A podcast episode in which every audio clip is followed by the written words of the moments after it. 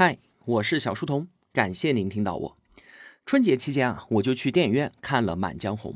本来呢，没打算要聊的，在越来越狭窄、压抑的语言环境当中，任何表达都需要格外的小心翼翼。所以呢，我很久都没有做书籍解读之外的节目了。对于时事，更是不想评论。关于岳飞和秦桧啊，是几天前在讲苏东坡的节目里面顺带的提了几句，也确实有些话值得一说。那今天呢，我们就着这个话题简单的聊两句。有看新闻报道说啊，电影上映之后呢，景区游客排长队去删秦桧的铜像，旁边还有人呐喊叫好、拍手称快。我也是觉得非常的好。太解气了！删铜像的时候，千万不要戴手套，就是要将全身的力量聚集到手掌上，以千钧之力删出雷霆一击，删得他幡然悔悟，弃恶从善。《满江红》票房喜人，但是呢，也毁誉参半，褒贬不一。最后全军覆宋，三十功名尘与土，八千里路云和月，驾长车踏破贺兰山缺的时候，确实叫人热血沸腾。我在电影院里面啊，也是不禁低声应和。被吐槽最多的呢，就是剧情不合逻辑的地方实在是太多了。一众的喜剧大咖加盟，剧情从头到尾都以幽默戏谑的基调在推进，可时不时出现的凌辱、酷刑和虐杀，让人感觉到对于个体生命的践踏，没有一丝的人文关怀。所有登场人物都成了冰冷棋盘上的棋子，在所谓的大义面前，个人的尊严、爱与生命变得一文不值。而且啊，在出场人物全部死光了，付出了极其惨重的代价之后，把刀架到了秦桧的脖子上，竟然只是为了让他背诵出一首词？难道就这，历经千辛万苦集齐了七龙珠，召唤出了神龙，却只是为了跟他要家门口小卖部就能买到的一包辣条一样吗？开什么玩笑，这不神经了吗？我从电影院里面走出来的时候啊，就在想，绝对不会向任何人推荐这部电影。但是后来呢？我慢慢的想明白了，所有的这些莫名其妙和不可理喻，它都是合理且必要的。为什么？因为这是岳飞的故事。要讲清楚这一点，我们先需要说明岳飞为什么非死不可。当时的背景啊，公元一一二七年。金军南下，攻破了北宋的首都东京，也就是今天的河南开封。连同徽宗、钦宗在内的赵氏皇族、王公大臣三千多人被押解北上，受尽凌辱。世界上第一个人口超过百万的繁华都城京东被洗劫一空，北宋灭亡，山河破碎。这就是《满江红》里面“靖康耻，犹未雪；臣子恨，何时灭”所说的靖康之变。而当时任天下兵马大元帅的赵构登基成为了南宋的开国之君，在金军的逼迫下一路南逃，最后是定都临安，也就是今天的杭州。而岳飞被我们所熟知的事情，就是在南宋建国之初有力的抵抗了金军南下，保住了南宋的命根，然后呢挥师北上，眼看就要直捣黄龙、光复河山的时候，被紧急召回，最后被秦桧以莫须有的罪名杀害。岳飞怎么死的？那就是昏庸无能的高宗赵构听信了大混蛋卖国贼秦桧的谗言，结果呢自毁长城，害死了一代军神。那真的是这样吗？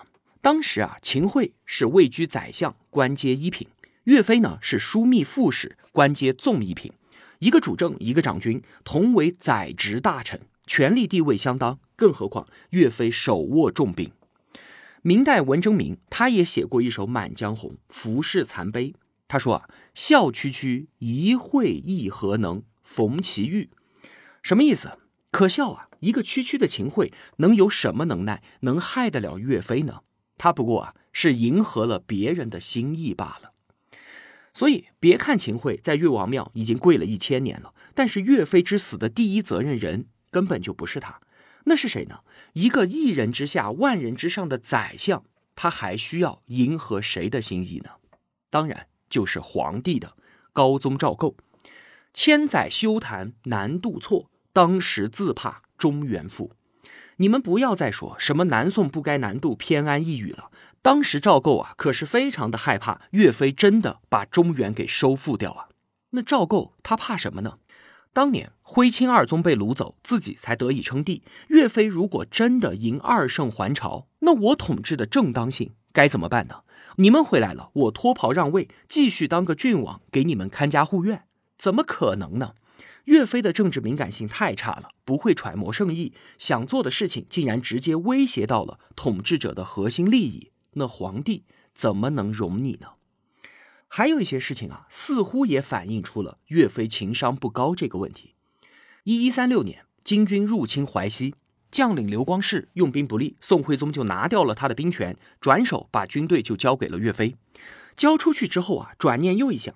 那这样一来，岳飞的实力不就太过于膨胀了吗？不行不行，军队不给你了，还是收归朝廷吧。高宗出尔反尔，岳飞一气之下，老子不干了，以为母亲守孝为名，跑到庐山上去了。原来刘光世手上的那些士兵呢，因为不满朝廷的安排，还发生了淮西兵变。后来呀，皇帝是一次次的请岳飞出山，都不管用。最后找了两个岳飞的老部下，拿着军令状上庐山去找岳飞，请不下来就宰了你们两个。这样岳飞才答应回来。但是回来之后呢，他也越想越惶恐，连忙跑去跟皇帝认错。高宗的回答啊，形似宽慰，实则警戒。他说：“这一次啊，我不生气，不然我必有惩处。就像是太祖当年所说，谁犯了国法，就只有用利剑。”来对付了，这番话已经透露出了杀机。从此之后，两个人之间就出现了一道严重的裂痕。普天之下没有任何人有居功自傲、要挟皇帝的权利。还有一件事啊，是岳飞建议皇帝立储。一一三七年，岳飞获悉啊，金朝准备废弃伪齐的皇帝刘虞，改立高宗的哥哥宋钦宗为傀儡皇帝。当年呢，高宗在扬州被金兵追赶，逃亡途中受到了惊吓，就落下了阳痿之类的毛病。反正呢，就是不能生育。后来收养了两个养子。岳飞从国家利益的角度出发，建议立建国公为接班人，以安定民心。虽说啊，这个建国公就是后来的宋孝宗，但是立储这种事情，在古代皇权体制下，那可是国本大事，是天大的事情，也是作为臣子的最大机会。因为这就等于是炒高回报的期货呀！你让我立储什么意思呢？你是觉得我快死了，好赶紧去巴结新主子吗？还是说你们俩有勾结？等他当上了皇帝之后，你有拥立之功呢？退一万步来说，如果是个文臣来跟我说说这件事儿，还则罢了。你个手握重兵的武将也敢跟我提这个，干嘛？我不立他，难道你还要兵变不成吗？建议立储。这件事情让高宗非常的恼怒，这不仅加深了两人之间的裂痕，也让高宗对于岳飞的防范和猜忌更甚。那岳飞是死于自己情商太低，得罪了皇帝吗？不是。高宗啊，还不至于因为个人的好恶就要杀掉岳飞。宋太祖立下了不杀大臣的祖训，影响了整个宋代的官场风气。所以，杀大臣、杀士大夫、杀尚书言事者，是一种在道德上非常站不住脚的行为。那岳飞是死于自己没有政治敏感性，迎二圣还朝，直接威胁到了高宗统治的合法性吗？也不尽然。因为呢，当时提出迎二圣还朝的不是别人。正是他赵构，所以在当时，这并非是一个政治忌讳，而是一个政治口号。岳飞呢，肯定不是没有政治敏感性的愣头青，他不仅没有这么说，还主动绕着走。一次北伐的时候啊，他就把口号改成了“迎天眷还朝”，什么二圣啊，没有的事儿。我这趟去就是迎皇帝您老人家的家眷回来而已。作为皇帝的高总，为什么敢提出这个政治口号？因为他知道，就算是老爹和哥哥回来，也不会构成任何的威胁。光靠一个名分就能一言九鼎了？不要太天真了。枪杆子里出政权，在任何时代都是真理。手上没有军队，没有权力，你是谁的爹都不好使。靖康之耻的前一年，金军兵临城下，宋徽宗觉得大事不妙，赶紧就把皇位禅让给了自己的大儿子，也就是宋钦宗，然后自己跑了。可是等太平了，他又跑了回来，给出去的权力就休想再拿回来了。虽然是父子，客气点我就尊称您一声太上皇；不客气，我就拿你当阶下囚。宋徽宗就被安排在隆德宫里面住着，哪儿都不准去，跟软禁也差不多了。说有一次徽宗过生日，钦宗作为儿子去祝寿，老爹是高高兴兴的敬他一杯酒，说：“陛下，我们父子俩喝一个。”宋钦宗心中起疑，老父亲敬的这杯酒，到最后愣就是没喝。靖康之耻以后啊，宋金谈判同意把高宗的亲生母亲韦太后给放回来。当时啊，宋徽宗已经生死异乡了，钦宗跪在地上哭着跟韦太后说：“您老人家回去一定跟我弟弟赵构带句话，让我回去，我什么都不要，什么也都不敢想，回去我就出家，让我拿点香火钱，能吃上口饭就可以了。”你看。当一个皇帝失去了权力，他的身份本身就变成了一种诅咒，想甩都甩不掉啊！岳飞真的把他给接回去，又能怎么样呢？所以这也并不是赵构要杀岳飞的原因。那原因到底是什么呢？首先是岳飞的存在，他妨碍了高宗心中的国家大计。南宋建立之初，燃眉之急是怎么活下来，和金朝建立和平关系，给自己留出生存的空间。但这也需要以军事力量来作为基础。面对大举南下的金军，如果战场上不能与之抗衡，那就没有和人家讲和的筹码。那如何壮大自己的军事力量呢？有两种办法。一种就是恢复唐朝的节度使制度，设立军区，把地方的行政权交给统兵大将，自给自足，培养军队，随时准备向北反攻。但这样的后果啊，就是地方不断壮大，弱干强支，随时都有地方挑战中央的可能。这是历史上频频发生的事情，安史之乱的前车之鉴也还历历在目呢。还有一种办法，就是建立一支由皇帝亲自统领的军队，退守江南。利用长江防线来阻挡金兵，赵构呢选择了后一种方法，但是啊，放弃北方的后果就是激发了金朝扩张的野心，导致一一二九年金军渡过长江，大举入侵。危难之际，高宗给予厚望的中央军竟然发生了叛乱，自己被撵得跑到海上去待了四个多月。这个时候，能够来护驾抗金的，恰恰就是韩世忠、岳飞这些独立的统兵将领。没办法，谁让自己带不出兵呢？高宗暂时妥协，授予了这些将领地方上的军财政大权，也就相当于是节度使了。就是在这段时间，岳飞等将领的军事力量不断的增强，成为了南宋国防体系的中坚力量。在此之后的几年啊，金朝的几次军事行动都没有占到什么便宜，逐渐的也就放弃了征服南宋的意图，转而开始寻求和平。宋高宗认为局势已经稳定了，安于现状就好啊！承认宋金并立，甚至不惜称臣。任何破坏现状的大规模军事行动都是有绝大风险的，都是没有必要的。这个时候，什么北伐，什么收复故土，什么统一天下，已经不在他的考虑之内了。宋高宗便开始重用秦桧，推进与金朝议和。再加上之前说的岳飞擅离职守和淮西军变的事情发生之后，岳飞、韩世忠这几位将领大有伟大不掉之势。宋高宗和朝中大臣们已经达成了共识，是到了要再一次杯酒释兵权的时候了。而岳飞呢，他不管这些，他是以光复河山为己任的。你们不敢干的事儿我干，你们不敢打的仗我打。即便其他将领在朝廷的授意下按兵不动，我岳家军也能长驱直入，大有将金人赶尽杀绝之势啊！那你说，既然岳飞能打，你就让他去打呀，帮你打天下，帮你光复失地，有什么不好的呢？可是，如果大败而归，就失去了和金朝谈判的筹码，结果就是亡国灭种，风险极大。那如果打胜了呢？岳飞已经统领天下七分之五的兵马，请问他的军队叫什么？叫岳家军啊，而不是赵家军。那他打下来的江山到底是姓赵还是姓岳呢？如果他真的打败了金国，倒戈一击，有谁能够挡得住他岳飞呢？那岳飞真的有可能当反贼吗？岳母赐字精忠报国，即便是后来下狱临死之前，他都没有想过要造反啊！而且宋高宗，你亲手写了精忠岳飞的锦旗赐给他，你是知道岳飞忠肝义胆的呀？是的，高宗知道，但他敢用这江山来赌吗？宋朝怎么来的？当年赵匡胤也是后周的忠臣啊，喝醉了酒，被手下兄弟们黄袍加身，这么多年跟随你南征北战，你不想当皇帝，那他们也不想裂土封侯嘛。所以登基之后的赵匡胤深知其厉害，尽收兵权，重文抑武，这个教训对于宋朝所有最高统治者来说都是刻骨铭心的。那我们再退一步来说，但凡换成是别人，或许都还有生路，但是岳飞。必杀之，为什么？因为啊，他是一个道德上完美无瑕的人。因为没有缺点，就让皇帝对其失去了掌控感。文官不爱财，武将不惜死，两言绝千古太平。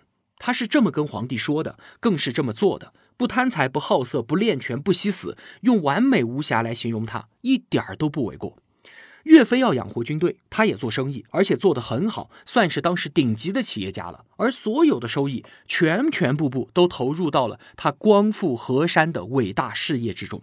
岳飞死后被抄家，朝廷以为能够大赚一笔，结果就抄到了一大堆阵前缴获的兵器，数千本书，一些粮食和布匹，钱财只有十余万。即便只有这些啊，岳飞死前还有一命，全部作为军用。吴氏兄弟也是宋朝名将，为了和岳飞搞好关系，曾经花重金买了一个美女送给岳飞。那直接拒绝就太不给吴大帅面子了，怎么办呢？岳飞就和美女说：“你跟我回家去看看，你能和我们一起过就留下来，如果不能，请自便。”美女去到岳飞家一看，全家人穿着布衣吃便饭，连个佣人都没有，家务活都是岳飞的妻子亲力亲为。我有着盛世容颜，还以为跟着飞将军能尽享荣华富贵，没想到会是这样的景象，于是便给吴大帅退了回去。皇帝曾经也想给岳飞在杭州修建豪宅，岳飞呢借用当年汉武帝时期抗击匈奴名将霍去病的话，辞谢说：“北虏未灭。”何以家为？古代啊，把一千文钱穿在一起叫做一名。传闻说岳家军中有两千万名。没错，岳飞确实为北伐大业积攒了那么多的钱，但他自己却分文未取，就连皇帝给他的赏赐都被他全部奖赏给了手下的将士们。岳飞爱兵如子，出征时让妻子访遍将士家属，嘘寒问暖，以金帛周济。打仗时，他亲自慰问伤员。如果有人战死，家人会得到抚恤，留下的子女也会得到抚养。他还让自己的儿子迎娶战死将领的女儿。在腐败盛行的南宋，岳飞事事以身作则，与将士们同甘共苦，人言兼济，恩威并重，这才打造了让敌人闻风丧胆的百战之势。将有必死之心，士无贪生之意。撼山易，撼岳家军难。这就是岳飞道德上无可挑剔，一心收复家园、重整河山的完人。还活着的时候，就有百姓为他建造了生祠。但就是这样的人，是为古代皇权体系所不容啊！你武功盖世、功高震主、深得民心，又是一个道德完人，那我作为皇帝，我治不住你，我不安心呢。如果你爱财，你是个贪污犯，那我用反腐的名义收拾你，易如反掌。水至清则无鱼。岳飞的完美让皇帝不可容忍。既然我对你不放心，那么没有你，对我来说才是最安全的。被下狱之后，秦桧想要杀掉岳飞，把他的儿子岳云流放掉就算了。但是赵构说不行，必须斩草除根。于是就把岳飞、岳云和他的部将张宪全部杀害，惨死风波亭。中国历史上这样的悲剧一再上演，大将不死于敌手而死于朝廷，真叫人扼腕叹息。那如果当时岳飞意识到了这一点，他能不能自救呢？从历史上的经验来看，确实是可以的。当年汉高祖刘邦得天下，萧何固守后方，供应物资，运筹帷幄，功劳最大，也是功高盖主，深得名望啊。攻城之后也被刘邦所猜忌，萧何意识到了，他怎么做的？自污。他让家人跑出去做生意，欺行霸市，兼并老百姓的土地，以此来败坏掉自己的名声。老百姓没想到，德高望重的萧相国也是这样的人，就跑到路上去阻拦刘邦的马车，状告萧何。刘邦不怒反笑，假模假式的把萧何叫过来，臭骂了一通，心里其实在想：你这个家伙也就这点追求啊，非常高兴。萧何以自污才得自保。再比方说，与岳飞同朝为官的中兴四将当中的其他三位，刘光世早早的就把兵权给交了回去，张俊帮着高宗构陷岳飞，活着的时候就被封清河郡王。这两个人是真的爱钱，敛财无数，也都得了善终。韩世忠也是能征善战的武将。军功很高，但是他比岳飞多了个心眼，也学着人家萧何自污，成天找皇帝要金银财宝，要土地建豪宅，就是要在皇帝面前表现的贪得无厌。后来呢，他天天待在家里面，门都不出，跟过去军中的老部下完全断绝来往。人家过年说来给老首长拜个年，韩世忠是闭门不纳，这才躲过一祸。你可能觉得岳飞真是太可惜了，他要是有这个心眼，该有多好啊！如果这样想啊，我们又错了。就算岳飞真的意识到了这一点，他也绝对不会像萧何、像韩世忠一样的自误。为什么？因为他是精忠岳飞，他绝无可能为了保全自己的性命而故意去打败仗、去敛财、去放纵家人和部下、欺男霸女、祸害百姓。碧血丹心保疆域。正气硕节，留后人仰瞻。岳飞看重的从来都不是自己的性命，有比性命更加重要的东西，是忠孝节义，是气节，是正气硕节，留后人仰瞻。所以，我宁肯死，也绝不与你们同流合污。岳飞没能避祸，因为生死对他来说不重要，重要的是精忠报国，是黎民百姓，是江山社稷，所以他才是民族英雄。才能名垂青史。如果为官当权者不为国为民，只为苟全性命，那这个国家、这个民族还有何希望可言呢？临死前，有部下冒着巨大的风险带酒来看他。岳飞壮怀激烈，他说：“见屠苏，想起了黄龙痛饮；满江红，班师照，历历前尘。倒贼巢，原当在寒冬岁尽，却不料除夕夜，冷雨森森。”我看到了屠苏酒，想起了要踏碎黄龙府与将士们痛饮的誓言，挥毫写下《满江红》。皇上十二道金牌令我班师回朝，十年之功毁于一旦。这些往事历历在目，原因在这寒冬岁尽之时大破敌军，却怎想此时竟在这森森冷雨。临死之前，岳飞耿耿于怀的都不是自己的生命即将终结，而是北虏未灭，家国未尽。他将自己的小我彻底的牺牲，完全的融入到了家国民族的大我之中。这便是岳飞，精忠贯日月，壮志垂山河。南宋末年，与元朝作战，文天祥战败被俘，压制元大都囚禁三年，拒不投降。当时，南宋的皇帝都已经投降了。就去监狱里面劝文天祥说：“大宋已经没有了，我也已经投降了，国家和君王都不存在了，你还要效忠谁呢？”文天祥誓死不降，从容就义，留下了诗句：“人生自古谁无死，留取丹心照汗青。”嘲笑古代英烈们愚忠的人，他们根本就不懂这些义薄云天、忠肝义胆的民族英雄。他们所效忠的根本就不是一姓之国、一朝之君，他们效忠的是眼里的河山，是脚下的大地，是华夏民族，是永恒不灭的忠和义。这些英烈们的精神已经融入到了我们的血液之中，支撑着中华民族代代相传，生生不息。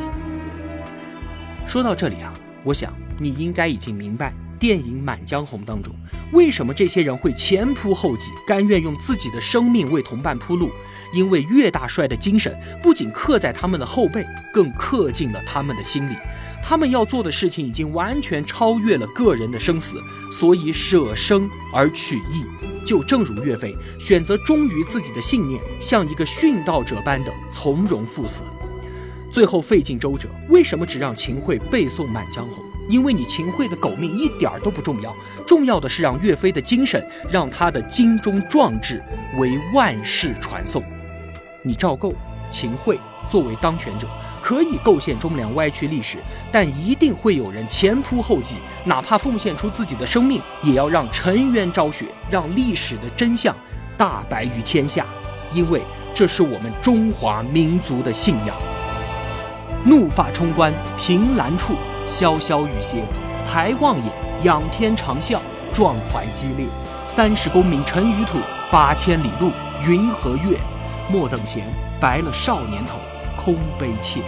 靖康耻，犹未雪；臣子恨，何时灭？驾长车，踏破贺兰山阙。壮志饥餐胡虏肉，笑谈渴饮匈奴血。待从头，收拾旧山河，朝天阙。